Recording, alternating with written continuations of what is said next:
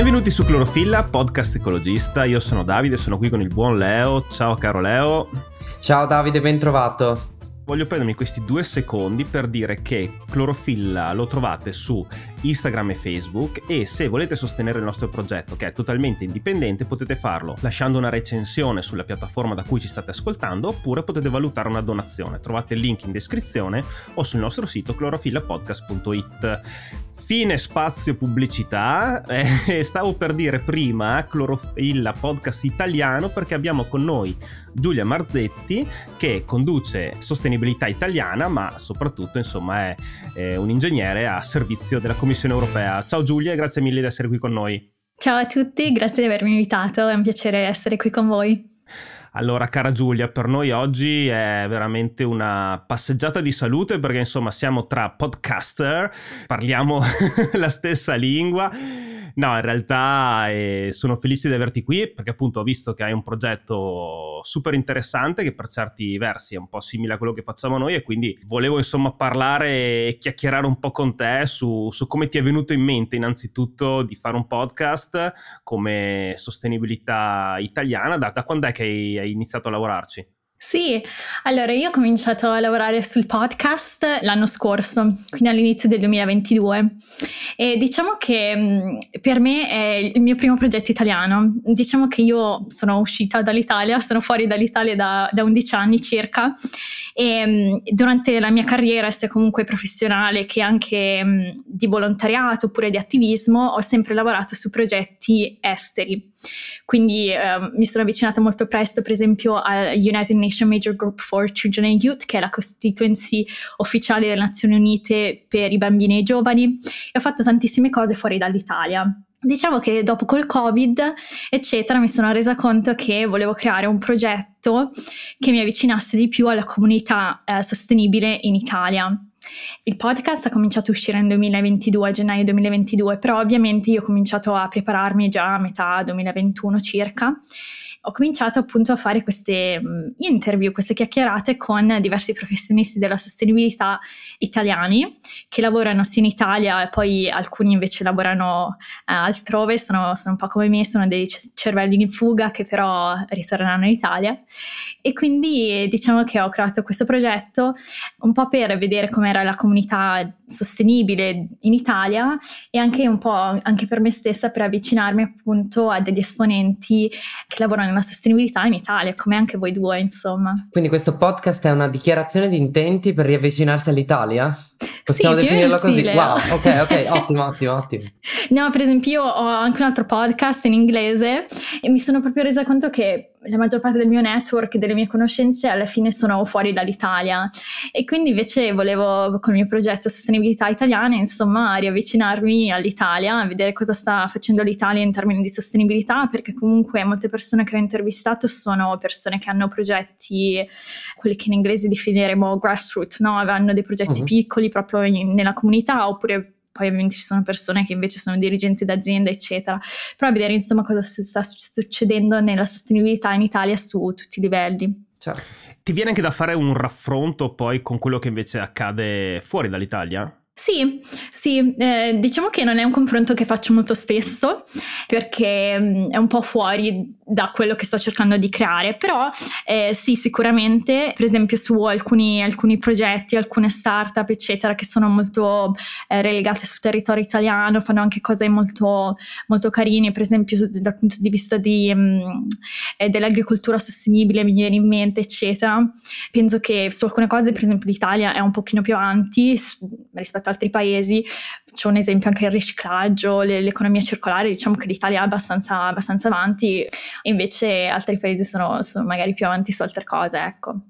Eh, in effetti leggevo proprio oggi, c'era un, un comunicatore scientifico che discuteva sul, di un tema e raffrontava i dati relativi alla Svezia, paragonandoli a quelli mhm. italiani, mm-hmm. e eh, andava a vedere come, mi pare, la biodiversità vegetale fosse in effetti più estesa in Italia che non in Svezia. Quindi, insomma, sono le classiche notizie a cui noi non diamo peso, che non mettiamo sì. mai in risalto, però poi vengono fuori così e dici, ah, ma allora non, non, siamo poi così in fondo alla classifica del, eh, delle iniziative verdi su scala europea, semplicemente tendiamo a non parlarne, questi temi tendono a finire sempre in fondo alle priorità di cui discutere, si parla di altre cose, non lo so, adesso parla di, di carne coltivata, carne sintetica, esatto. qua esattamente, l'argomento un po' più scottante della... Beh, insomma, però ci sono campi dove noi eccelliamo, cui par- di cui parliamo molto, e altri campi invece dove potremmo tirarcela anche un po', di cui non ci tendiamo a dimenticarcene. E invece io quello che volevo chiederti era come selezioni gli ospiti del tuo podcast? Insomma, ti è facile, ti è difficile, hai una lista di infinita di nomi a cui attingere, come, come li trovi? Sì, eh, bellissima domanda. Diciamo che ho una lista da cui attingere e poi anche una cosa che forse non ho menzionato, per me il podcast è anche stato e è tuttora un modo per me per imparare, perché comunque io lavoro nella sostenibilità da anni, però ho sempre lavorato nella sostenibilità delle grandi infrastrutture, trasporti, energia, industrie sostenibili e quindi ci sono ancora alcuni settori della sostenibilità su cui eh, io non, non sono molto, molto adetta, non ci ho mai lavorato, per esempio uno appunto quello che ho menzionato, l'agricoltura. Adesso lavoro per esempio un po' su uh, bio-based solutions, ex- eccetera, però non sono un'esperta di cibo sostenibile e anche l'acqua. Quindi diciamo che attingo da esperti italiani che eh, ovviamente hanno un certo nome, come per esempio eh, Martina Rogato, Chiara Soletti, che salutiamo, e anche esperti da cui io voglio imparare, quindi eh, esperti per esempio eh, del United Nations World Food Program, quindi a parlare di cibo sostenibile e come le Nazioni Unite stanno facendo in modo che comunque la nostra produzione di cibo possa essere più sostenibile, esperti della FAO, eccetera. E anche adesso diciamo che oramai sono alla terza stagione del podcast e molte persone mi chiedono di essere sul podcast. Questa, mm, nell'ultima edizione è questa qui dove ci sarete anche voi, quindi sto facendo molte collaborazioni, quindi ehm, sì, intervista doppia anche con magari realtà in- interessanti, per esempio con Pizza Finanza e Mandolino, dove abbiamo parlato di finanza sostenibile. E quindi sì, diciamo che li attingo da diverso modo e soprattutto sono, sono, contenta che, come credo anche il vostro di podcast, insomma, si, si, sviluppi un po' col tempo, cambi un po' con le esigenze e cambi anche con le esigenze degli ascoltatori. Ma sì, guarda, ti confermo che insomma vedo che anche i tuoi ospiti sono veramente un po' a 360 gradi, anche noi spaziamo molto da... Anche, anche perché dopo ci annoiamo altrimenti, se parliamo sempre le stesse cose, ci si parla addosso, non si cambia, non si evolve, invece no, ma... facciamo proprio come un organismo vivente, siamo adattativi, ci, ci evolviamo. No, la realtà è che appunto poi eh, magari leggiamo qualcosa, siamo incuriositi, quindi poi andiamo a a leggere il nome di qualche esperto che poi a sua volta ci consiglia invece di andare ad approfondire un altro argomento, quindi andiamo un po' da una parte all'altra e questo è molto divertente, molto stimolante e sicuramente quindi anche, anche, per noi trovare dei nomi nuovi non è poi così difficile perché veramente ce ne sarebbero migliaia di personaggi interessanti da coinvolgere e visto che siamo dei, dei furbacchioni e stiamo registrando un episodio con te e poi registreremo invece sì. da ospiti e quindi insomma usciranno due, due, episodi, uno su clorofilla, uno su sostenibilità italiana. Facciamo facendo questo crossroads. Over. Crossover. Crossover, crossover, giusto. Quindi allora adesso io ti chiedo se, se ci potevi parlare di un paio di ospiti, di qualche puntata tua che ti piaceva segnalare, così poi andiamo ad ascoltarcele là da te e poi noi magari facciamo la stessa cosa. Certo, um, guarda, un episodio che mi è piaciuto tantissimo della prima, eh, della prima stagione è con Alessandro Briagetti, che saluto, e lui è un esperto di acquaponica. Sapete cos'è l'acquaponica? Certo, certo, certo. Eh, sì, cioè, la, la, la, l'abbiamo scoperto, ma lo, rispe- lo, rispieghiamo con piacere. Dai, Leo. No, no anch'io beh, lo, so, ma... lo, so, sicuramente cos'è, ma lascio a Leo la spiegazione. Allora, detto in soldoni, si tratta di un modo di fare agricoltura, diciamo, innovativo che eh, prevede l'uso di acqua corrente per irrigare in modo continuo le, le, piante, detta molto molto base. Quindi si tratta di avere degli orti immersi in un certo senso in un'acqua sì, che continuamente più... cambia L'idroponica, l'acquaponica in realtà è quando ci entrano anche i pesci, quindi tipo ci sono i pesci Ah, nella vasca ok, ok. e, Ok. e invece Wow. eh, il coltivato è sopra, quindi c'è questo ciclo di nitrogeno anche tra altri micro, micronutrienti, insomma, per cui eh, il pesce si nutre dalla pianta e, e la pianta si nutre dal pesce. Quindi avendo azoto si tratterà sicuramente di leguminose. Di azoto, anche. bravissima. Sì, sì, sì, no, certo, certo. Eh, di leguminose anche, quindi un particolare tipo di pianta. Eh, beh, eh, insomma, agricoltura in, in effetti. Esatto, sì, quindi ehm, con Alessandro Biagetti. E poi un altro episodio con ehm, invece Arianna, che lei è la presidentessa di Road to 50, è un Mhm. progetto di Volt per cui ehm, stanno cercando di avere il 50%, insomma eh, la parità di genere per chiunque si candidi in politica, Ok, Mm. ok, Ok. figo. che è molto interessante. Poi anche io insomma spazio, invece eh, nell'ultima, eh, nell'ultima stagione diciamo mi sono avvicinata anche alle mm, tematiche più digitali e quindi ho fatto un episodio con Roberta Russo che è un'esperta di eh, intelligenza artificiale in cui abbiamo parlato di intelligenza artificiale per la sostenibilità e abbiamo parlato Mm. anche di chat GPT. Ah, Purtroppo beh, qualche settimana prima di, di quello che è successo adesso in Certo, Italia certo, però. certo, certo. Beh, ChatGPT fa qualcosa per la sostenibilità. Insomma, Ma- è, è trainato a seguire delle indicazioni generali che dovrebbero essere positive. Io non ho mai provato a chiedere a ChatGPT se, se è meglio fare una cosa piuttosto che un'altra in termini di bruciare combustibili fossili. Io una, volta gli ho viene- chiesto, io una volta gli ho chiesto se riusciamo a venire fuori dal climate change e vi risparmio la risposta. E, e lui ha spento il computer. no, intanto ci, ha pensato, intanto ci ha pensato molto, poi ha cominciato a, a scrivere e vabbè, insomma, mi ha dato una risposta mm, Guarda, non Che sei classica. tu, sono io. Non, però questa storia non, è non, può stato, non, è stato, non è stato tenerissimo, cioè ha detto insomma sì che dipende da noi, che dobbiamo darci una svegliata, in poche parole, e però è stato abbastanza duro, quindi... È per Però almeno che- veritiero. Sì, sì, sì, almeno è stato veritiero. assolutamente Apprezziamo la veritiero. È per quello che l'hanno silenziato, Davide, perché non volevano far sapere che lui sapeva che... No, vabbè, dai, adesso non scadiamo in complottismi che dopo... No, ma io gli ho dopo- chiesto a ChatGPT se sapesse che il garante ce l'aveva con lui. Lui mi ha detto: Ma guarda, io non so niente, ma se vuole sono qui, parliamone. tipo, cioè, eh, oh, ma parlatevi. Cosa... Che, che- che di- che diplomatico ChatGPT, ci vogliamo molto Sì, bene. sì, veramente. Vabbè, scusaci gli svarioni, Giulia, però insomma, eh, si parla di, di un sacco di temi, c'è un sacco di cose di cui parlare. E in No, ma effetti- invece io volevo chiederti, al di là del podcast, eh, tu cosa fai nella Commissione europea? Sì, allora io ehm, sono policy officer. Diciamo che nella commissione europea sono stata tante cose, sia project officer che policy officer, e quindi mi occupo di industrie sostenibili e faccio ehm, sia policy che anche poi eh, work programs, quindi magari li avete già sentiti, ho lavorato tanti anni con ehm, Horizon 2020 e che adesso si è trasformato in Horizon Europe. Oh, ok. Eh, il mio focus appunto sono al momento industrie sostenibili, dopo che ho lavorato tanti anni in infrastrutture, ecco.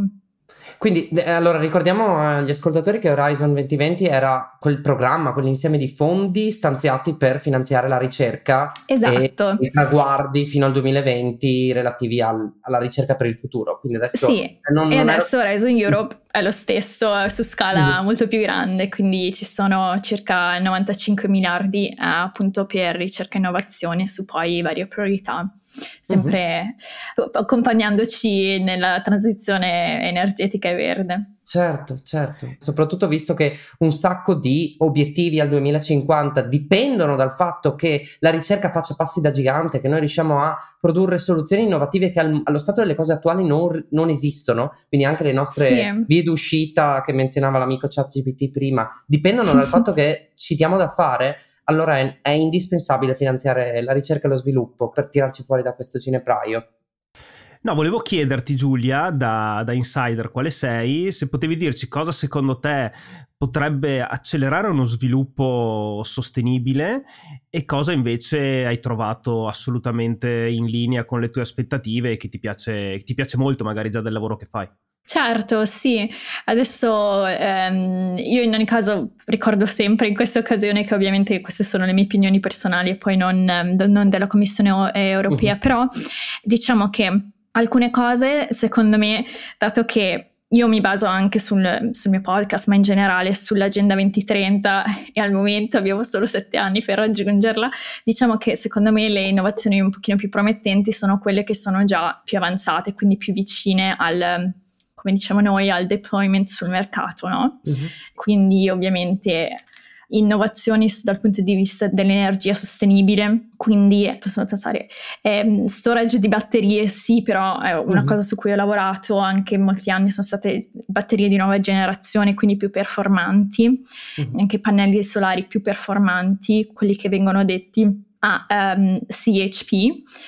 E una cosa su cui sto lavorando al momento invece è l'economia circolare e le, la, la simbiosi industriale quindi il riuso delle risorse tra le industrie che possono essere magari in una zona geografica vicina. Ecco, quindi sono quelle innovazioni che sono sì promettenti perché secondo me sono molto più vicine a essere poi riprese su grande scale e lì dove si può avere secondo me un grande impatto. Piuttosto magari in, eh, innovazioni e ricerca che sono magari eh, più sugli early stage, quindi come diciamo noi technological readiness level che sono un pochino più bassi, che sono sì sicuramente importantissimi, importantissimi da finanziare, però prima che magari riescano a ottenere, avere l'impatto che poi devono avere e quel, l'impatto su grande scala, insomma, sul mercato magari hanno ancora bisogno di dieci anni. A quel punto ti prego, è dimmi, l'agenda 2030. Dici, no, scusa, no, ti prego, dici che almeno qualcosa del carbon capture and storage eh. andando verso quella di ti prego. Ti prego, dimmelo, dimmelo. Certo, no, sì. Altrimenti dammi una pacca um... sulle spalle e digli sì, funzionerà, andrà tutto bene. No. eh, sto ridendo perché in realtà io ho studiato nel Regno Unito e quando ho cominciato a studiare Davvero? nel Regno Unito eh, ad Aberdeen io ho cominciato nel 2012 e ci dicevano che Aberdeen ovviamente è molto famosa perché produce tantissimo oil and gas e nel momento oh. in cui ho cominciato a studiare ingegnere chimici dicevo ma eh, il carbon capture quando voi sarete laureati sarà già qui e quindi oh troverete no. tutto il lavoro lì e invece no, io mi sono laureata ovviamente no e sto ridendo perché eh, il Regno Unito ha adesso proprio due giorni fa pubblicato la sua nuova strategia del net zero e ci sono 20 miliardi di sterline dedicate al carbon capture and storage e ce ne sono 20 milioni invece alle rinnovabili. Oh mai, io spero... E quindi no, su an- questa an- scala... Anche ho studiato, nel, cioè ho fatto il dottorato nel Regno Unito, quindi ho, ho, passato quattro anni all'est, che è in centro all'Inghilterra. No, però non mi sono interessato direttamente a temi, a temi di sostenibilità, quindi non, non ero corrente di questa situazione. Io spero che non sia un buco nell'acqua, cioè ce lo auguriamo tutti perché abbiamo bisogno di queste tecnologie, tra le altre cose. Ovviamente non è la cosa che ci salverà, però ne necessitiamo, i rapporti sì, della nel mix. Li prevedono nel mix, quindi ne abbiamo bisogno. Tu cosa ne pensi? Sto dicendo fesserie? Ma secondo me il carbon capture può funzionare nel momento in cui è diretto e quindi si, su questo invece ho lavorato, e praticamente in cui si, si catturano le emissioni di carbonio, quindi CO2, di, di CO2 eccetera, uh-huh. direttamente dai reflui delle industrie. Certo, Quindi certo. funziona, come per esempio lo sta facendo l'Islanda. L'Islanda è da tantissimo tempo che lo fa, mm. ed è con le loro industrie, ma anche con le loro non piante, con, le loro, eh, con i loro impianti, impianti geotermici. Ecco, lo, loro da tantissimo tempo che lo fanno, è da tantissimo tempo che catturano appunto il carbonio e lo riescono a trasformarlo per esempio in rocce. Quindi sì, su quella scala sì, però secondo me dovremmo imparare dall'Islanda, non eh, da, da, da mettere sì, esatto. Mi hai dato no, le parole di bocca. No, no, no, beh, beh, allora, ok, è poco confortante il fatto che, che, il Regno Unito faccia tutti questi investimenti in quella direzione, però speriamo che, che si ravveda e guardi in alto verso l'Islanda. Certo esatto. Senti Giulia, noi in chiusura chiediamo all'ospite se hai qualcosa da, da, consigliarci, da leggere, da guardare, da ascoltare. E quindi la domanda la facciamo anche a te. Che ci consigli? Ma eh, dato che ovviamente abbiamo già fatto il momento pubblicità, io direi um, andiamo sui libri. un libro molto bello che consiglio è, allora al momento io sto leggendo in realtà la biografia di Obama, quindi... Mm. si spazia, però secondo me si può ancora sognare e infatti di questo tempo, di questo tempo secondo me si fa bene.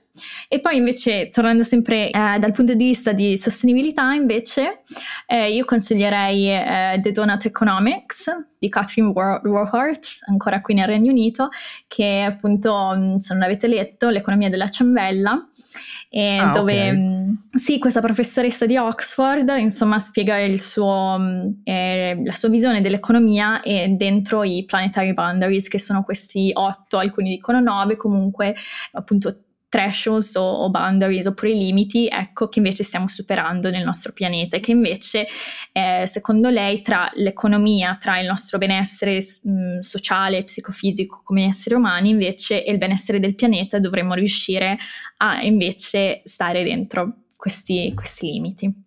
Ne avevo sentito parlare spesso, però insomma credo sia la prima volta che effettivamente salta fuori tra i consigli, quindi Bella, bella, chiamata, brava Giulia.